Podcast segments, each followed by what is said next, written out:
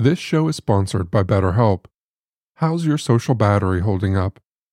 Mine's been draining lately, consumed by the darkness of true crime tales. But amidst the shadows, it's crucial to remember to prioritize our mental well being. Just like unraveling a twisted plot, therapy helps me untangle the knots in my mind. It's about gaining clarity, finding strength, and reclaiming control over your life. Considering therapy, BetterHelp offers a lifeline in the darkness. It's completely online, giving you the freedom to seek help in your own terms. And with a simple questionnaire, you can be matched with a licensed therapist who understands your unique struggles. Find your social sweet spot with BetterHelp. Visit betterhelp.com/foul today to get 10% off your first month.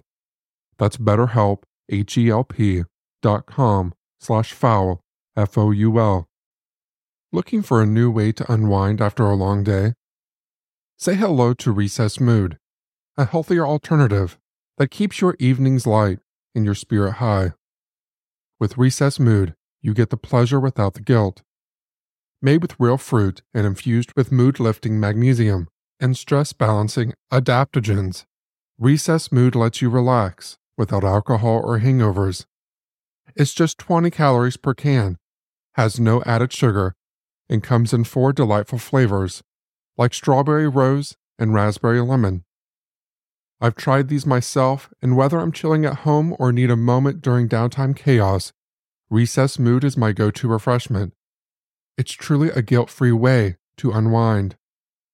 And now there's something special for all our listeners. You deserve a healthier way to unwind head to takearecess.com slash Shane and get 15% off Recess Mood, your go-to alcohol replacement.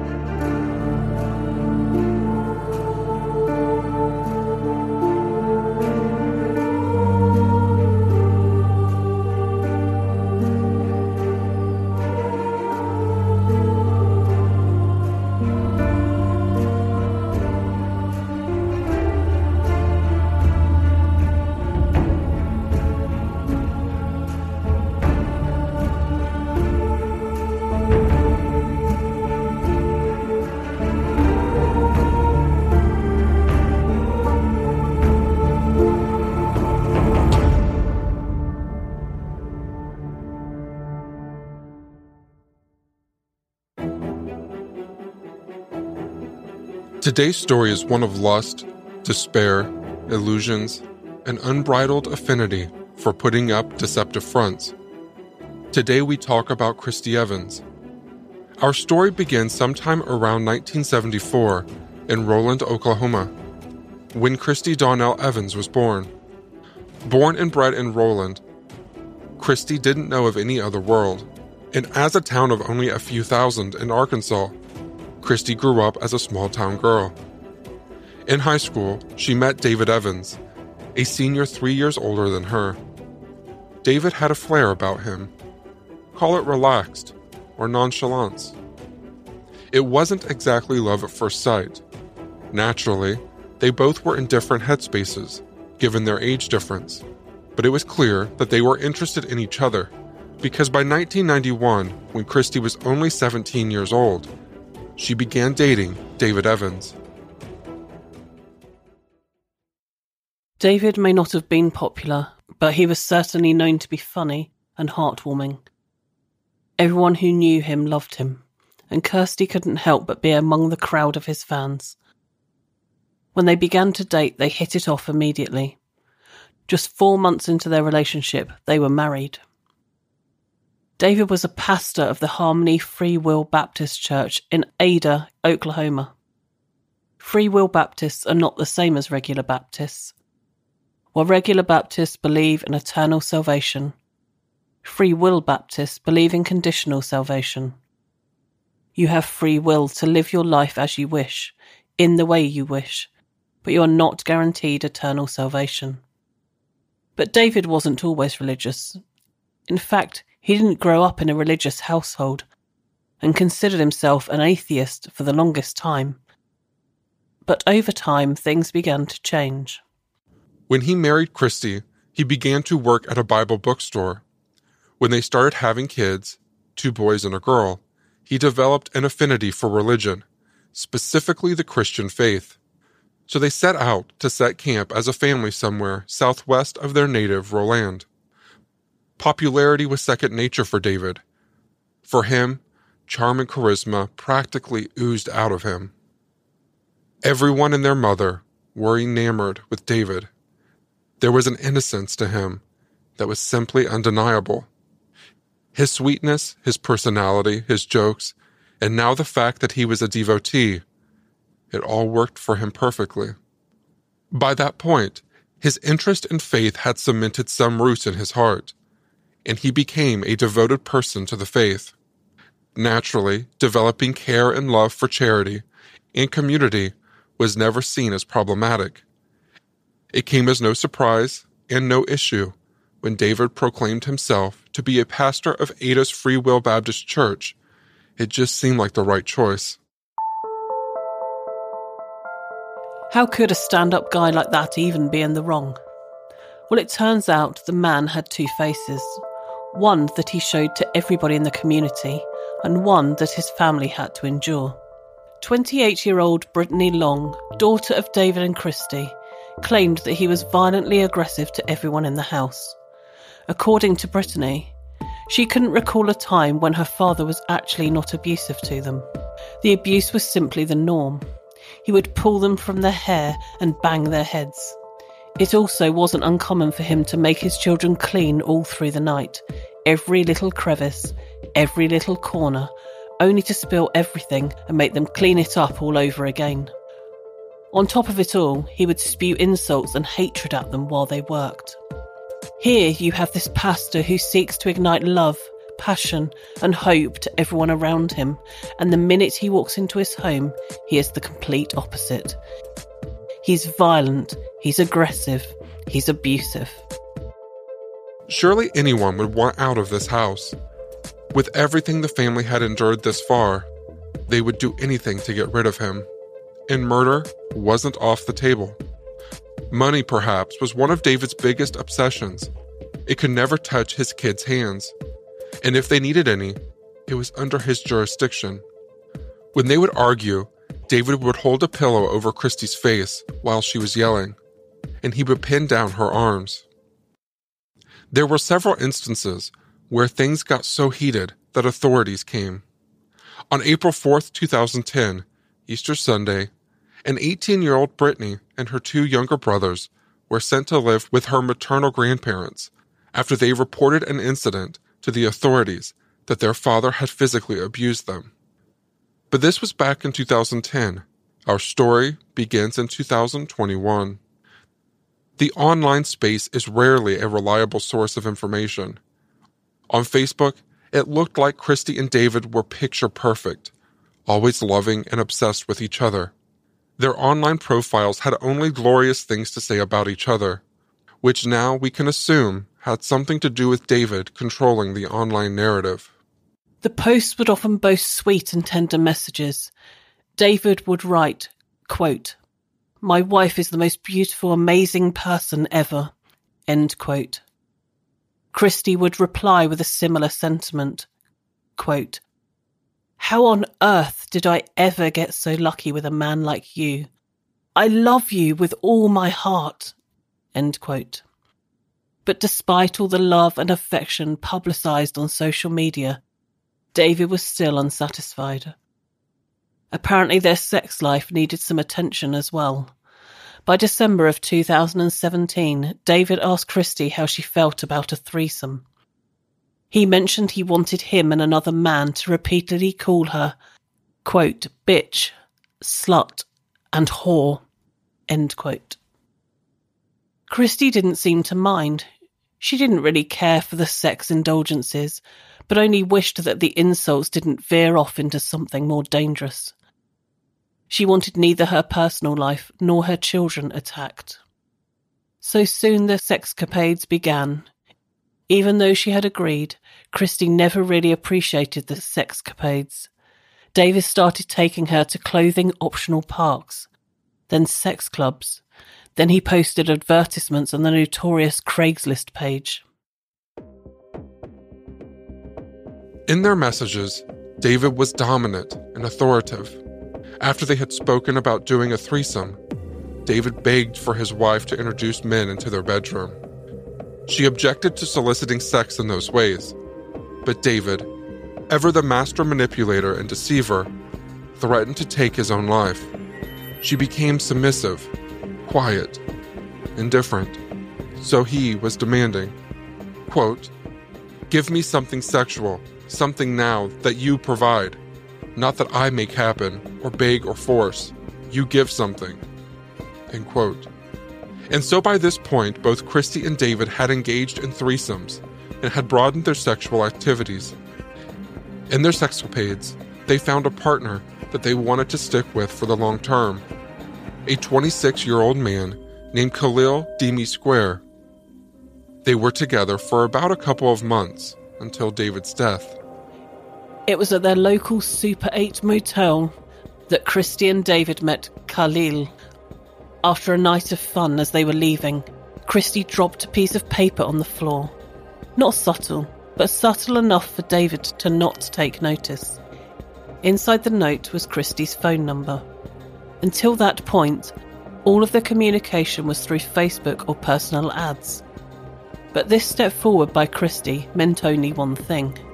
She wanted to discuss something outside of the threesome group.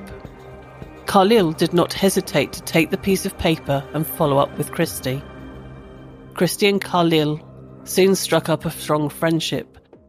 They would meet and see each other outside of their traditional threesome hours, and Kristie didn't hold back. It was with Khalil that she could emotionally spill everything. There was something meaningful that Khalil represented.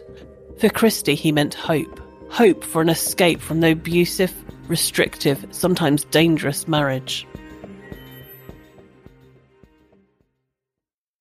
In the middle of March 2021, David would be out of town.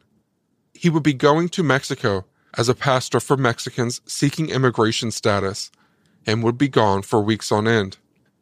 So, Kristie had Khalil stay at her house, and all seemed right in the world.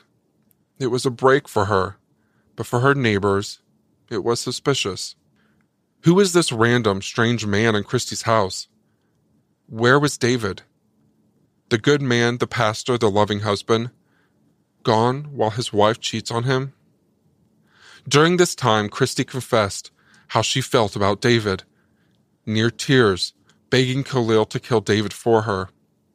Khalil had become a savior of sorts, her knight in shining armor who would rescue her from a terrible marriage. And so, they hatched a plan together. The romance between the couple was alive on Facebook, and days before David's return to America, it seemed the love had grown stronger. All a show, all a farce. The murder would occur on the night of March the 22nd, 2021.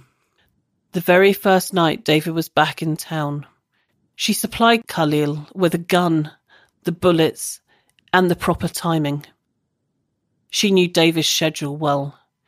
She knew he would have his dinner, when he would finish his dinner, when he would relax, and when he would be sound asleep to the point that he didn't hear a thing. Fast forward to March the 21st, 2021. David was back home, and Kristie was back to reality. This would be the night. That night, she and David went to bed. She left the door unlocked.